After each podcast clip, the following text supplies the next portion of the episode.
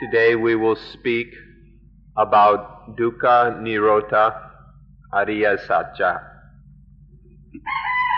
the noble truth of the cessation of dukkha.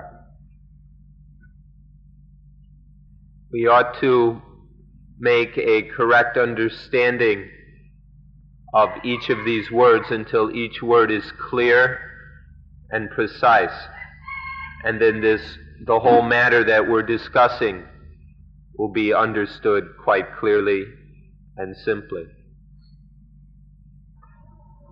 And we should never forget to, for a proper perspective, to remember the, the framework of the Ariya Satya. What is it? From what? For what? And by what means? And so now we've come to the third of the Ariya Satya, which is for what purpose? What is the purpose of the Noble Truths? So if, when we come to the word Nirodha, obviously there has to be something about this which is of value and benefit for human beings.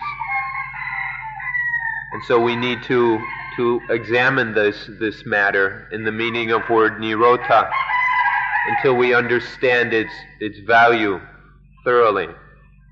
However, when we, bla- when we translate nirodha as extinction or cessation, which are the most common translations, then it, it may sound like something that doesn't have much value.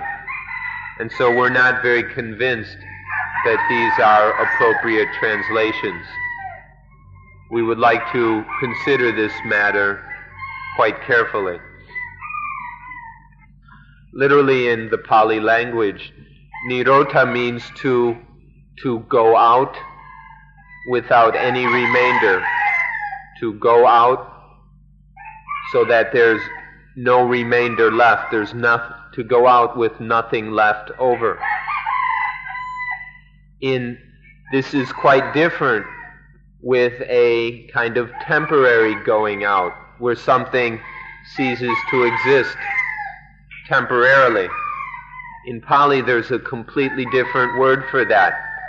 Atankama. Atankama is a temporary ceasing or temporary not existing. When something doesn't exist for a while, it's called atankama. That not existing is atankama. But then a while later, it comes back, it exists again. That temporary kind of going out is not what is meant by nirodha. With nirodha, there's nothing remaining whatsoever. And so there's nothing to come back. An easy example of the of a tankama is it's used for the sun. For human beings, the sun arises in the morning and then it goes out, it sets in the evening, and to the human being it's gone. But then in the morning it comes back again. That that kind of setting of the sun, a temporary going out is called a tankama, which is different than nirodha, which is complete and final. So a tankama means that right now it's not existing. Not ex- a tankama means not existing at the present moment. But then it can very easily come back later. This meaning, this temporary kind of non existence or cessation, is not what is meant by nirodha. Nirodha is where is the whatever it is has gone out completely. Whatever we're talking about, it's gone out completely so that nothing is left over. Or, but be careful what it means, nothing of that thing is left over. However, there are other things that remain. That thing itself now has gone out completely, and none of it remains, but certain results will remain, certain fruits of its having gone out will remain. So when we talk of dukkha, nirodha, we, we feel that the word quenching is probably much more appropriate, much more fitting the meaning of nirodha. That dukkha quenches, and then none of the dukkha is, is left. But there is certain, certain benefits or certain results which remain, but the dukkha has been totally quenched. We'd like you to, to consider this to those of you who are native speakers of English can help us to see if this might not be a more correct translation for nirodha. Another point about nirodha, which will be somewhat difficult for you all to understand, is that nirodha is a dhatu. Dhatu can be translated element, but it has a suggestion of the word potential, that which can be, that which can function. Everything in the universe is nothing but, but elements. Everything is made up of elements and everything is nothing but elements. And we can, all the kinds of elements fit into three basic kinds. There's rupa dhatu, means elements that have form, which are material elements. And then arupa dhatu, immaterial elements, non, non-physical elements. And then nirodha dhatu, the element of quenching, the quenching element. All the other dhatus, all the rupa and arupa, the material and immaterial dhatus, are quenched when they come into contact with nirodha dhatu. All those other elements go out. They're quenched by Nirodha Dhatu. This is important thing to try to understand about Nirodha, that it is one of the elements, and it is the element which is the quenching or the, the quenching place for all, all other dhatus, for all other elements, whether physical or immaterial. Although it may be a bit strange and new for you, it is quite valuable to, to put some, pay attention to the word dhatu, because everything is a dhatu. Another, another possible translation, by the way, of dhatu is, is being in itself, the, the essential being of, of, of something within itself, not, not within other things. So everything is nothing but dhatus, even nibbana. There's such, we can, there's a thing called nibbana dhatu, nibbana dhatu, which is the element of cooling, or the cooling element. Often nibbana is used as a synonym for nirodha and vice versa, but we can make a slight distinction. Nibbana is the, cool, the cooling that is a result of nirodha. When something is quenched, when there's the quenching element, then there will be the, the result of that will be a cooling of nibbana. In the language of Dhamma, dhatu, the elements, are a very important way of, of looking at, of understanding things.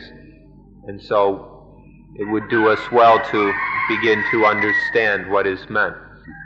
What may be hard for us to understand is that This by dhatu, we mean something that exists naturally. It's it's just there in nature. And when any other element comes into contact with it, that thing, whatever has come into contact, quenches and then cools. So by dhatu, we mean just something existing in nature through itself, by in nature of itself.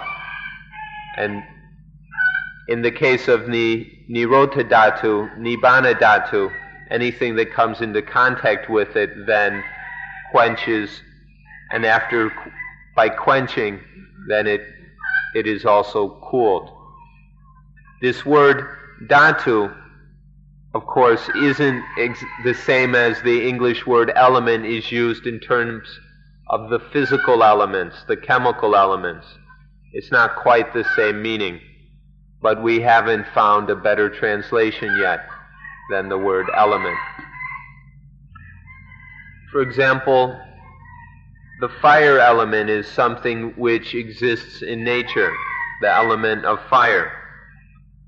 And it has a quality of burning.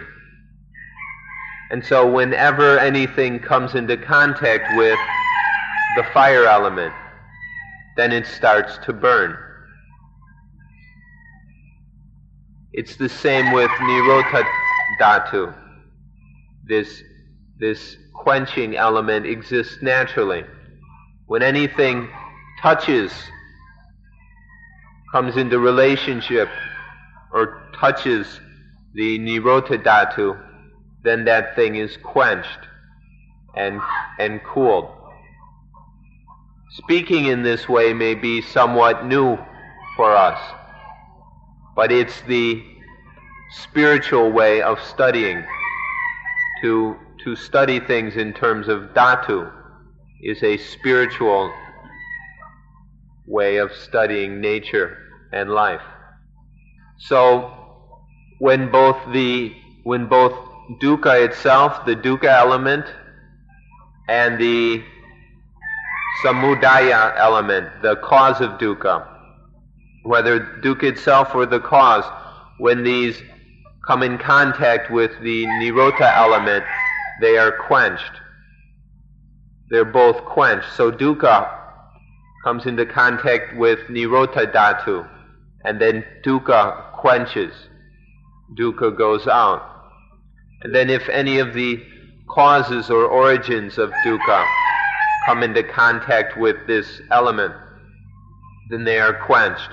So if ignorance comes into contact with this element, ignorance is quenched.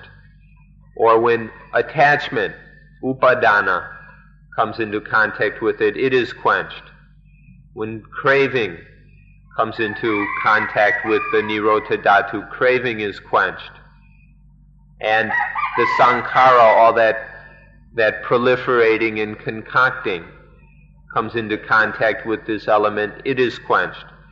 So dukkha itself, all the causes and origins of dukkha, when they come into contact with nirodha dhatu, they are quenched. And none of these things remain. And there's nothing left over of these things. But there is a certain result left, which is the nibbana dhatu, the coolness, the coolness that remains after all these things have been quenched. And there is another thing associated with nirodha dhatu. When there is this quenching, when these when dukkha and the causes of dukkha have been quenched, along with that there is the the quality or the the activity of liberating, of emancipating. And this emancipation and liberation is called vimutti, vimutti. And so, included within nirodha dhatu is also the, the, the implication or the, the activity of liberation, emancipation. And so when we speak of dukkha nirodha ariya satya, we're talking about quenching, cooling, and liberating all together. Quenching, cooling, and liberating are all included within dukkha nirodha. Sometimes the word quenching is appropriate, sometimes the word cooling is appropriate, and sometimes the word liberating is appropriate depending on what we're experiencing at this moment. We use whichever one is most fitting for the situation, whatever suits our experience. Nowadays, Buddhist studies almost exclusively translate dukkha nirodha as the extinction, as extinction. They translate nirodha as extinction and some as cessation. And what seems to be understood here is that then nothing is left. Everything is extinguished. And so we suggest that the word quenching is more appropriate because although none of the dukkha remains, there is the result of, of coolness which does remain. And so we feel that quenching much, much more appropriately captures the meaning here. Please consider this and see if, if this is the proper word for nirodha. Whether you are aware of it or not, whether you've observed it or not, there are times when our mind, our heart, is with the Nirodha Dhatu. There sometimes when, when the mind is most at ease, most at peace, when it's most cool and free. Then the mind is with Nirodha Dhatu. We may not, we may not have observed this, we may never have been aware of it. but there are moments when the mind isn't all busy and crazy, when it's with this quenching element. Please, please learn to observe this. Start to observe this, and then we have the chance to learn what Nirodha element is about. There are those times when the mind is above and beyond positive and negative. And when positive and negative are quenched, then the mind is with the nirodha element. In relation to this word, we should use the word experience. Nirodha dhatu is to be to be experienced. And so whenever there is no craving, Whenever the mind is free of craving, when craving has been put out, then there is there is nirodha. Nirodha is the nirodha of dukkha means most specifically the the quenching of craving. When the mind is quenched, that means there's it has no desires, none of this craving. And so it's totally at ease and peace. It's not in any conflict or contradiction with reality. This is what we mean by ni- dukkha nirodha, the quenching of, of craving. Even if it just happens accidentally, even if it's merely a coincidence that that dukkha is quenched, we still can call that nirodha dhatu or nirodha. If dukkha quenches, or if the the craving, the attachment, the defilements, the concocting, which is the cause of dukkha, even if these things go out coincidentally, and we're not really, we're not even aware of it, that is still nirodha. However, if we're not aware of it, we don't have the opportunity to learn anything of value. And so we overlook the importance of this. But this is our opportunity to, to learn about what nirodha is. To wherever dukkha quenches, whenever there is the quenching of defilements, of craving, of attachment, of, of the concocting and proliferating. Right there is the opportunity to experience and learn about Nirodha, Dukkha Nirodha. Why is it that we like so much to go to the beach and stay at the beach or, or go into the mountains? If we look very deeply into the nature of what's happening, we'll see that in, cert- in these kinds of places, it is generally much easier for the mind to experience Nirodha. Now, we may not have realized this consciously, but these certain places provide surroundings that make give much more opportunity for Nirodha to appear to the mind. Now, if we're if we're careless or foolish, we don't use these opportunities and we just get lost in various kinds of pleasures and stimulations. But if we look on a deep level, we can see that some of these settings or environments provide a much easier opportunity for the mind to, to experience nirodha.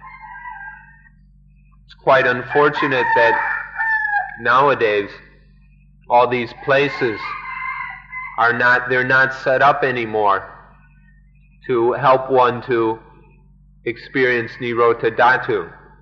They're all set up in the opposite way for other kinds of things, in a way that kind of prevents or obstructs the opportunity to, to experience this quenching. This is a quite unfortunate situation, the way most of the, these places now are are operated. If we examine carefully, we'll see even that the instincts, that our own instincts have a tendency towards nirodha dhatu. Even our instincts, in their own way, realize the value and importance of this quenching element. And so, all the time, they're looking for the rest, the peace that comes with quenching. You can even see it in puppies, how they, the need, the instinctual need for rest, for peace. This is something that deserves our attention. So, it is that we must study and become familiar with, get to know, and understand Nirodha Dhatu. We must provide opportunities for our minds to, to get to know and to understand, to experience fully Nirodha Dhatu. So this is enough of an introduction to Nirodha.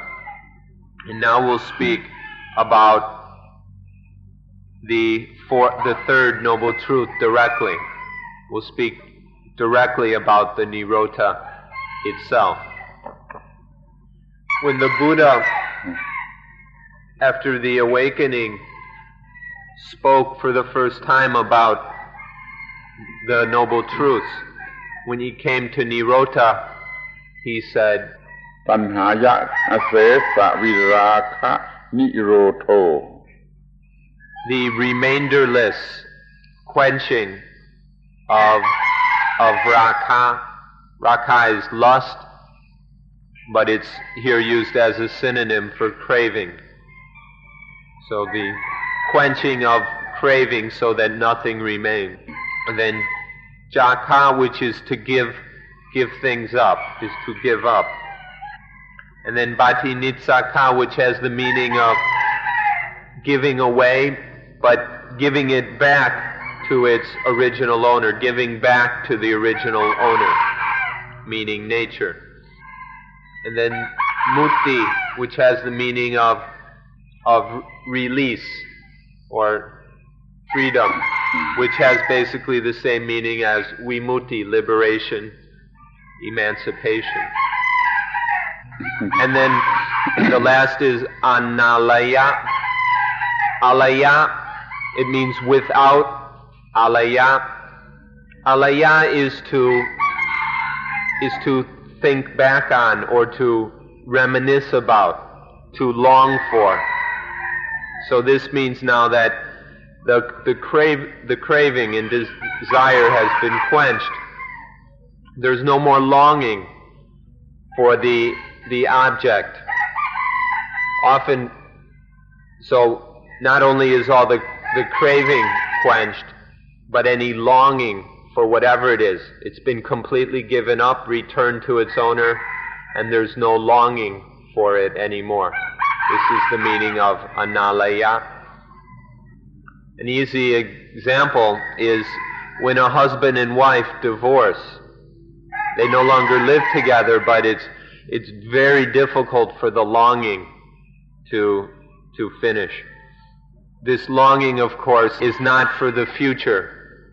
It's a longing for the past. That alaya is that sense of, of that something we once had is now gone and, and feeling the lack of it and longing for it. In Nirodha, this, this alaya is also quenched. And so, asesa raka nirodha means the quenching of of basically attachment with without any scraps, any pieces or bits left over. Raka, remember, is this dying of the mind, which has essentially the same meaning of dan, danha, craving, and upadana, attachment. So here, the complete quenching of attachment so that none of it remains. None of the attachment remains. And then next, Jaka, Patinitsaka, Muti have very close meanings. It means that we must rely upon mindfulness to be right on time at the moment of contact with something, as soon as any sense object makes contact with the mind, mindfulness must be right there in order to, and then we use that mindfulness to, to let go, to, to, to give up and let go of whatever, whatever it is. So, for Jaka, giving up, Patinitsaka, returning to the rightful owner, giving back to the rightful owner, and Muti, becoming free. All of these, sati, mindfulness, is, is crucial. Then we come to the one that's, that's a little more difficult, analaya. For analaya, samadhi and wisdom, panya, must be, must be sufficiently strong. Samadhi is the mind's, must be pure enough, stable enough, and active enough to be able to not, not long back for whatever it was. So this takes sufficient samadhi as well as sufficient wisdom. So when we act in this way, then there's nothing left of craving. Craving is quenched. And then there is coolness. And this, to live in this way, of course, one needn't die. This is a kind of active living. This is an activity of living. This quenching that we're talking about. There's no need to die, and it has nothing to, to do with death. There's life, and in life, all craving, all attachment, all dukkha has been quenched. and there remains a, a life of coolness. So earlier we discussed how dukkha arises from attachment to the five khandhas. And we've explained how by quenching that attachment, then dukkha is quenched. So the most perfect or complete meaning of the word nirodha, quenching, is quenching the attachment in the quenching the attachment regarding the five khandhas. This quenching must start with the quenching of ignorance, and then craving quenches, and then upadana attachment quenches. This is this is quenching. This is how quenching must be for it to be complete. And as we mentioned, there is the very important synonym of nirodha. The synonym, of course, is nibbana, which means cooling or coolness. Nibbana can be understood on many levels. There's ordinary meanings of the word as well as the highest meaning of the word. When there is the perfect quenching of dukkha, so that no dukkha remains. We call that nibbana. The perfect quenching is called nibbana.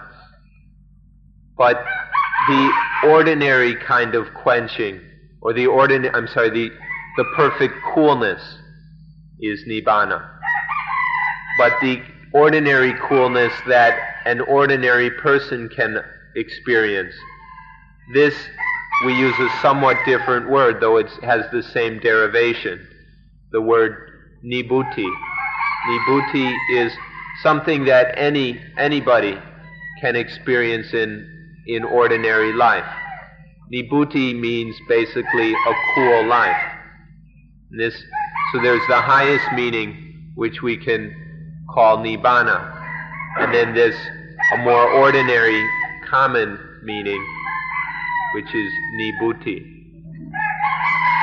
In Thai, we have a, a word for this which is just a cool heart and mind. A cool heart and mind. This is what is meant by Nibbute. It's when the mind is at ease, it's relaxed, it's peaceful, in a way that has nothing to do with the defilements. When the mind feels good, in a way that's unconnected to defilement. This is what we mean by nibbute. You can even just call it having a good time. If it's having a good time, but without any defilements present, that's what we mean by nibbute. Everybody likes, or everybody loves this nibbute. Whenever the mind has some, it, it really enjoys it but nobody knows the name of it, so we thought we'd, we'd let you know. Everybody really goes for this Nibbute even though the name of it isn't known. It's, we're not sure exactly how to translate it into English, but it basically has the same meaning as Nibbana, only that Nibbana is complete and perfect. It's, it's final whereas nibbute is temporary.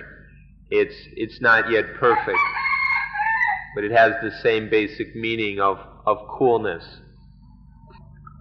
We can call it cool life or cool living. If it's, if it's not yet complete and perfect, we call this cool living nibbute. But if if the cool living is complete and perfect, then we call it nibbana. This is the meaning of, of nirodha. When all, when all craving and attachment has been quenched, then there is cool living, either in the the incomplete or the complete form.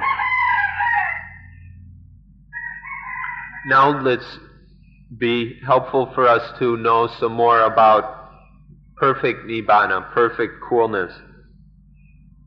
When, when the defilements of greed, hatred, and delusion have been cooled completely, when none of the defilements remain in even the least way, but still the mind discriminates between positive and negative. This is the first aspect or first stage of, of Nibbana. Then, when the defilements have been cooled completely, there's no greed, hatred, or delusion remaining in, in the least way, and the mind has no, no feeling or sense of positive and negative. That is the, the second aspect or stage of Nibbana. The first one, where there's no defilement, the mind is completely cooled, but there's still this positive and negative. This is called sa upadisesa nibbana. Nibbana with a little, a little bit left, little fuel remaining, meaning the positive and negative. But then when there's no defilement and no positive, no negative, this is called anupadisesa nibbana. Nibbana without any of that fuel, any of that positive and negative remaining. To make it a little more concise, the first kind is when the mind still experiences positive and negative, but that positive and negative cannot concoct the self, cannot concoct self or ego. In the second kind, the mind doesn't experience positive or neg- and negative at all. And so, of course, no, no self could get concocted. So this is why we call it new life. The, the life that is beyond the world, that is above the world, or Lokuttara. Let's talk about Nirodha some more. There's different kinds of nirodha. There's the kind of nirodha where, where craving is quenched, we could say, accidentally or coincidentally. There are times when, when because of the objects or the surroundings we're in, the situation around us, it makes it impossible for craving to arise. Sometimes our situation makes it impossible so that craving doesn't happen to us. So that's one kind of nirodha, coincidental nirodha. It's coincidental depending on circumstances. It has nothing to do with our own effort or wisdom. Then there's the second kind, which comes from our own practice, where we, we control the mind, we supervise the mind so that craving doesn't arise. This quenching of craving through our own effort in practice is a second kind of nirodha. And then there's a third kind where, where all craving has been quenched completely. So there's not any possibility that any craving would arise again. All craving, attachment, and ignorance have been quenched. And this is perfect quenching. This, we no longer have to actively practice as before. Now it's, it's automatic quenching. This this third kind of quenching, this perfect quenching, is the quenching of the arahant, the, the awakened being, the perfected human being. Anapanasati mindfulness with breathing will enable us to discover and experience all three types of quenching. Through when if we live with anapanasati if if we exist with anapanasati then it's quite easy for the spontaneous coincidental quenching to take place it will happen quite quite often and then through anapanasati, we are more and more able to quench things through our own practice. We have the, abil- the knowledge, the understanding, and the ability in, in stronger ways. And then anapanasati gives us the possibility to, to get rid of the defilements so, so that there is the, the complete and perfect quenching. So all three kinds of quenching can be experienced through anapanasati. To completely explain how anapanasati leads to these three kinds of quenching would, would take quite a bit of time to explain the methods and all that of anapanasati would take more time than we have, so we'll, we'll leave that for another time. But now we'd like to talk about some of the, the, the tricks we use in, in, in dealing with, with this situation. First of all, in dealing with, we don't attack the situation head on we don't struggle head on, but we come at things from the back. We kind of sneak up on the problem from behind. We don't, we don't just plow right in straight at the problem. We, we sneak up on it from behind. What this means is we don't, we don't get in there and struggle with dukkha straight on, but we we sneak around behind and remove the cause of dukkha. To get in there and fight it out with dukkha is a real hassle, and it's, it's not very successful. Our, the trick we use is to get there behind it and remove the cause. This is much more exquisite and it works much better. To, we've got a, a nice phrase in Thai that we'd like you to learn because it explains this point quite well. It's a proverb. Ao my san ran ki. Ki, hmm. which in a crude way, it has a rather crude meaning, and so I'll translate it with some rather crude English words, which means to hit shit with a short stick. To hit shit with a short stick key is is feces or or anything that's really dirty and stinking up the place.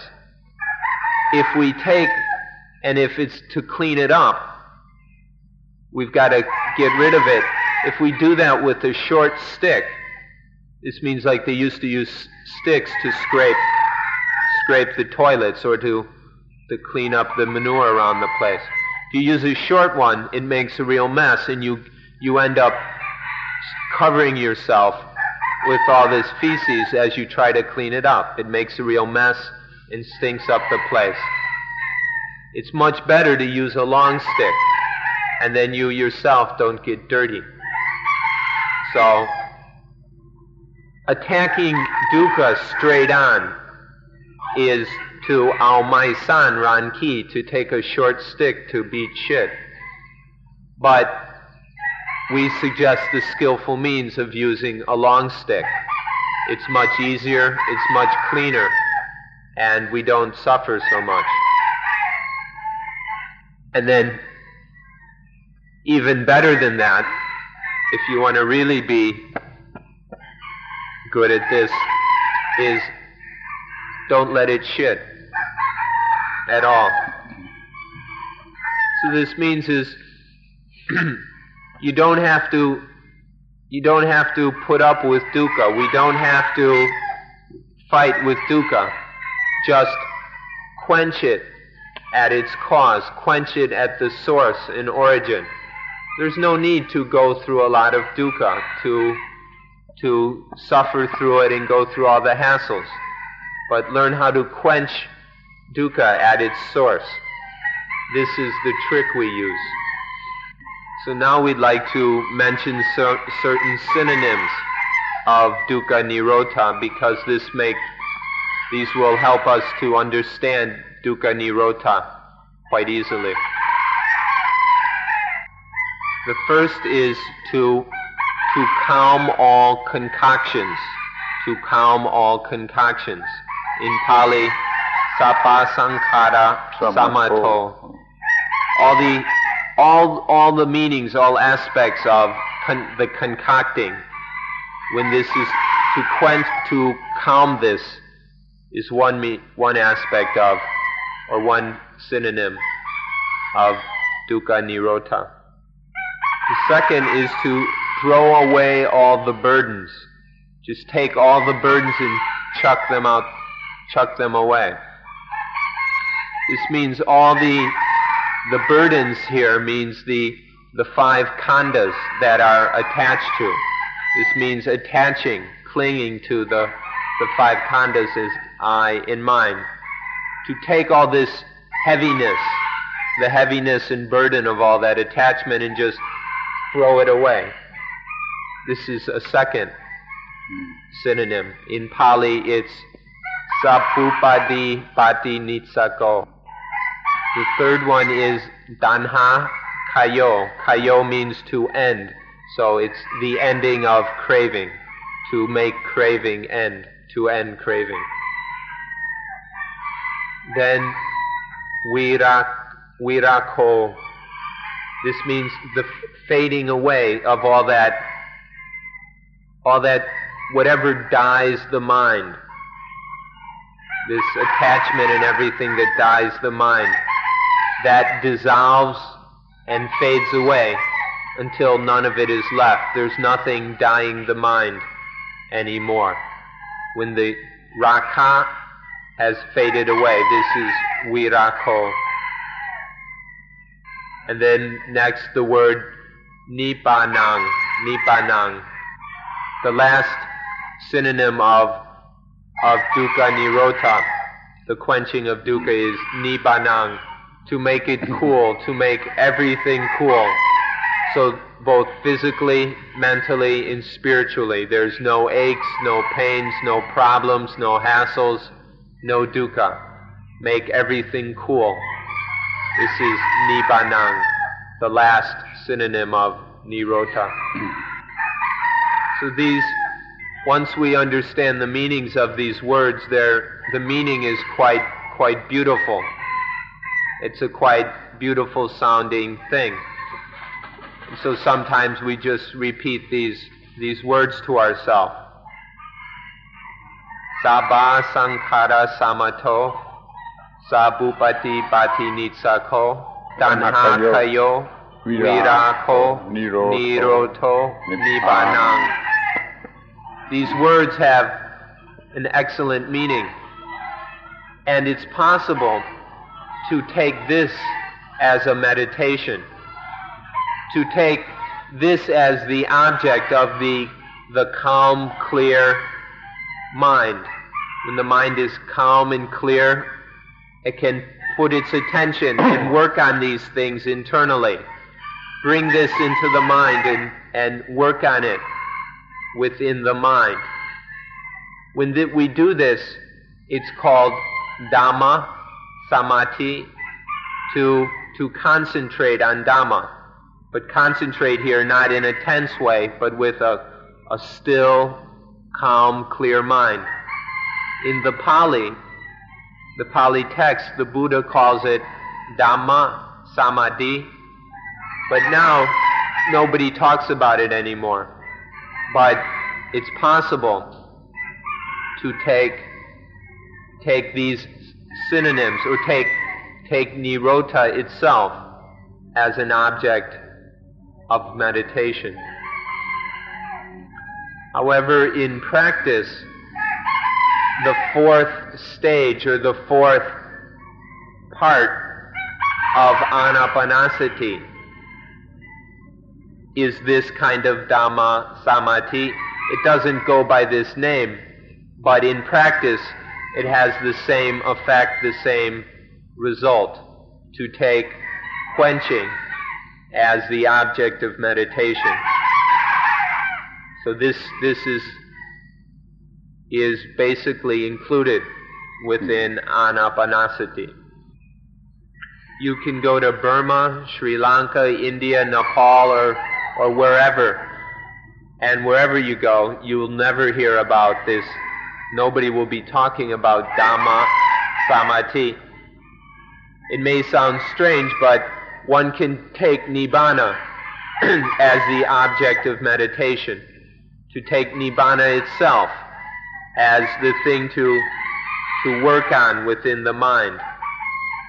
This is, and in anapanasati, this is actually done, although it goes by a, it just goes by the name anapanasati, but it has this dhamma samadhi included where we actually, the mind actually takes nibbana as its object of study in contemplation. So to, to concentrate the mind upon, to, to gather the mind upon fully and focus it completely upon coolness, upon the, the quenching. This, this is what we mean by Dhamma Samadhi. We can do it anywhere. We don't have to go anywhere to do this kind of, of Dhamma concentration concentration upon on Dhamma. Or if we, we speak in a quite ordinary way for ordinary people, we can just say, aim for peace, aim for peace, or set your sights on calmness, set your sights on calm. Whatever we do, aim for calm. Find what is calm and peaceful in any kind of thing we do. This is something that anybody can practice in any situation. We can, we can aim for the peace and the calm that can be found within that, that activity, that situation, that thought, whatever. Nowadays, people around the world love to talk about peace and talk about making a peaceful world and these kind of things but it never happens. There's a lot of talk about it in meetings, but it, it's never actually happening anywhere because people don't know anything about dukkha nirodha. People don't understand and they aren't even interested in quenching the certain things that need to be quenched. Quenching ignorance, quenching craving, quenching attachment regarding the five khandhas. People don't understand anything about the quenching of dukkha. So then all the talk about peace and a peaceful world and peacefulness doesn't really lead anywhere because people don't don't know how to to do the quenching that is necessary for peace. One last thing we'd like to, to mention is what in Pali is called upaya. Upaya, which is often translated skillful means. In Thai, we can translate it as klep, which means to make it easier, make it faster, make it most efficient and successful. And we can actually use the English word trick for this. So we'd like to talk about another trick or upaya. And this, this we can in in another metaphor for this is to I'm having trouble translating this one, but to take salt, put mm-hmm. salt into the salt. Something like this salt into the salt. Jim is like if you take your donut and you dip it into coffee, or something, a French fry, and you put it, dip it into sauce. So to take, dip the salt into the salt. Take salt and dip it into the salt. This is the trick we use to to deal with this our situation of dukkha. This means to to take dukkha and dip it into dukkha. Use dukkha to solve dukkha. Or we can say use use tanha to solve tanha. Mm-hmm. Use craving to get rid of craving. Use use craving to remove craving. This is a trick we can use. Or another another idiom for this is to use thorns to pick out the thorn. If you step on a thorn and it gets stuck in your foot and then breaks off, it's very hard to get out. We can take two more thorns and then stick them in along the first one and pull out the first thorn. So use a thorn to pick out, to dig out the thorn. This is what we mean by dip the salt into the salt or use dukkha to get free of dukkha. Use tanha to get rid of, use craving to get rid of craving. This is a trick that we can use quite successfully.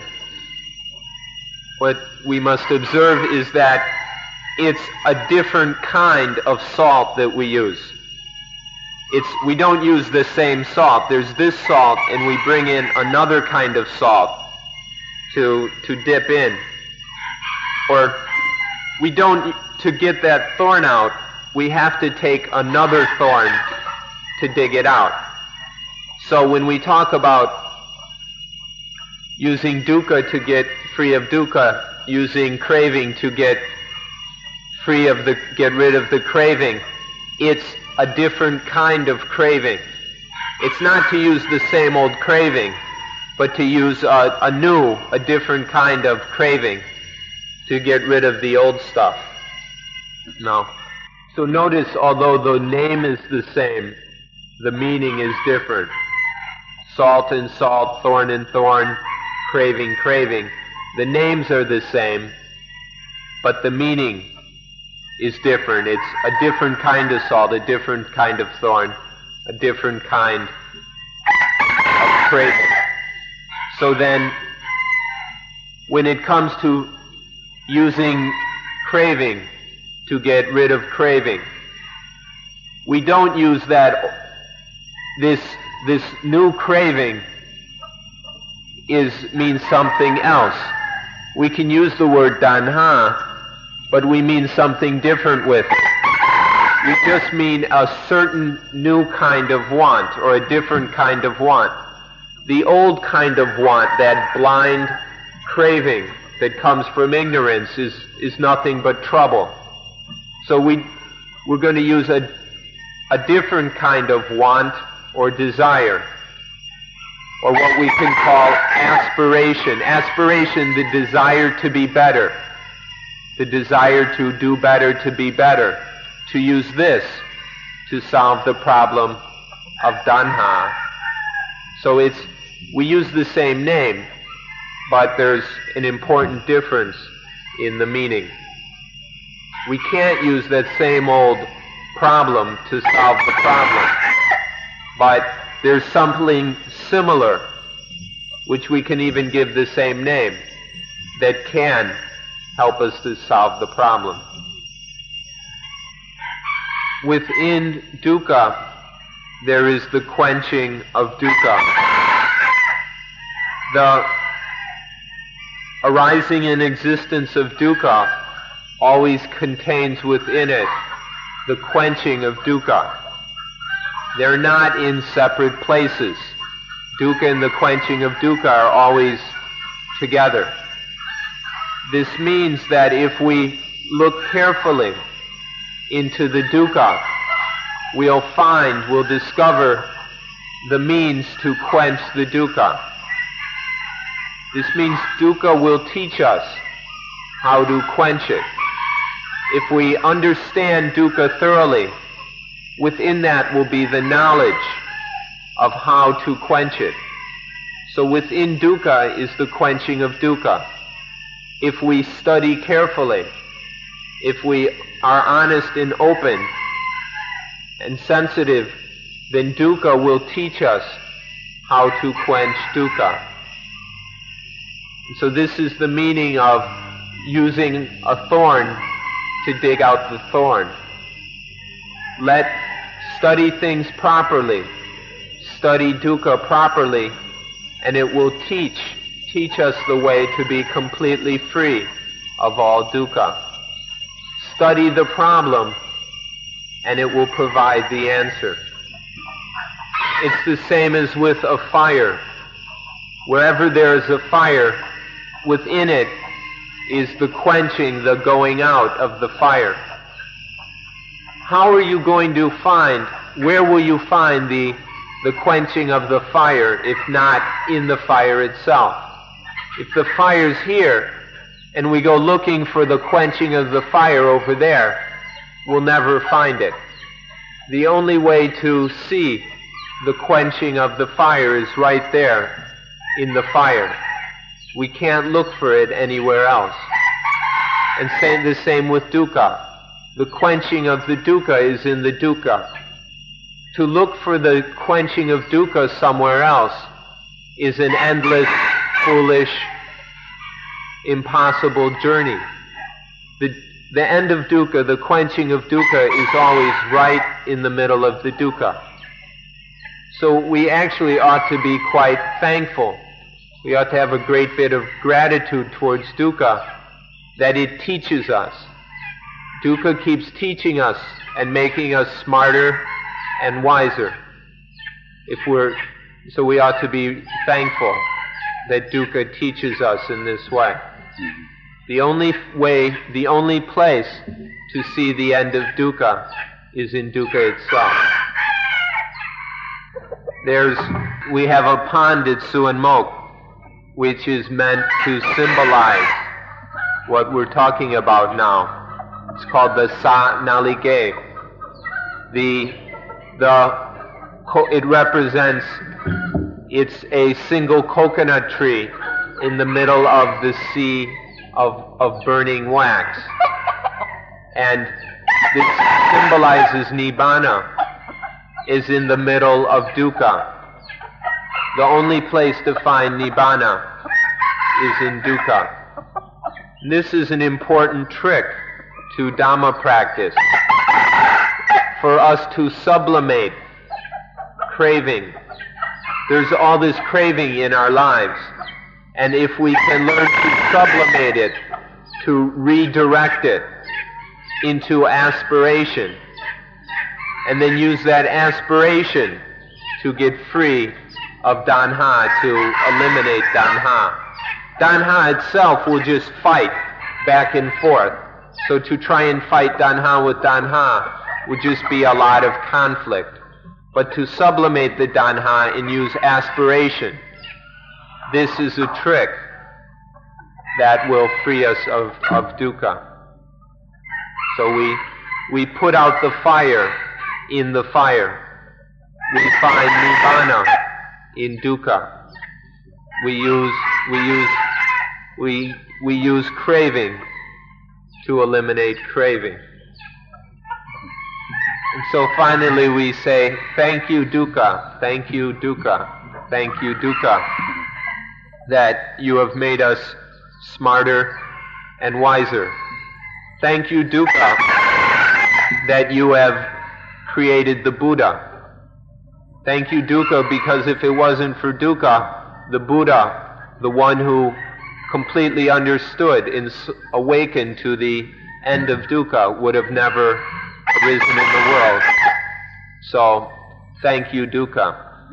This may sound a little bit optimistic, but it's a healthy way to look at things. So when dukkha arises, welcome it properly, and we'll be able to to quench dukkha.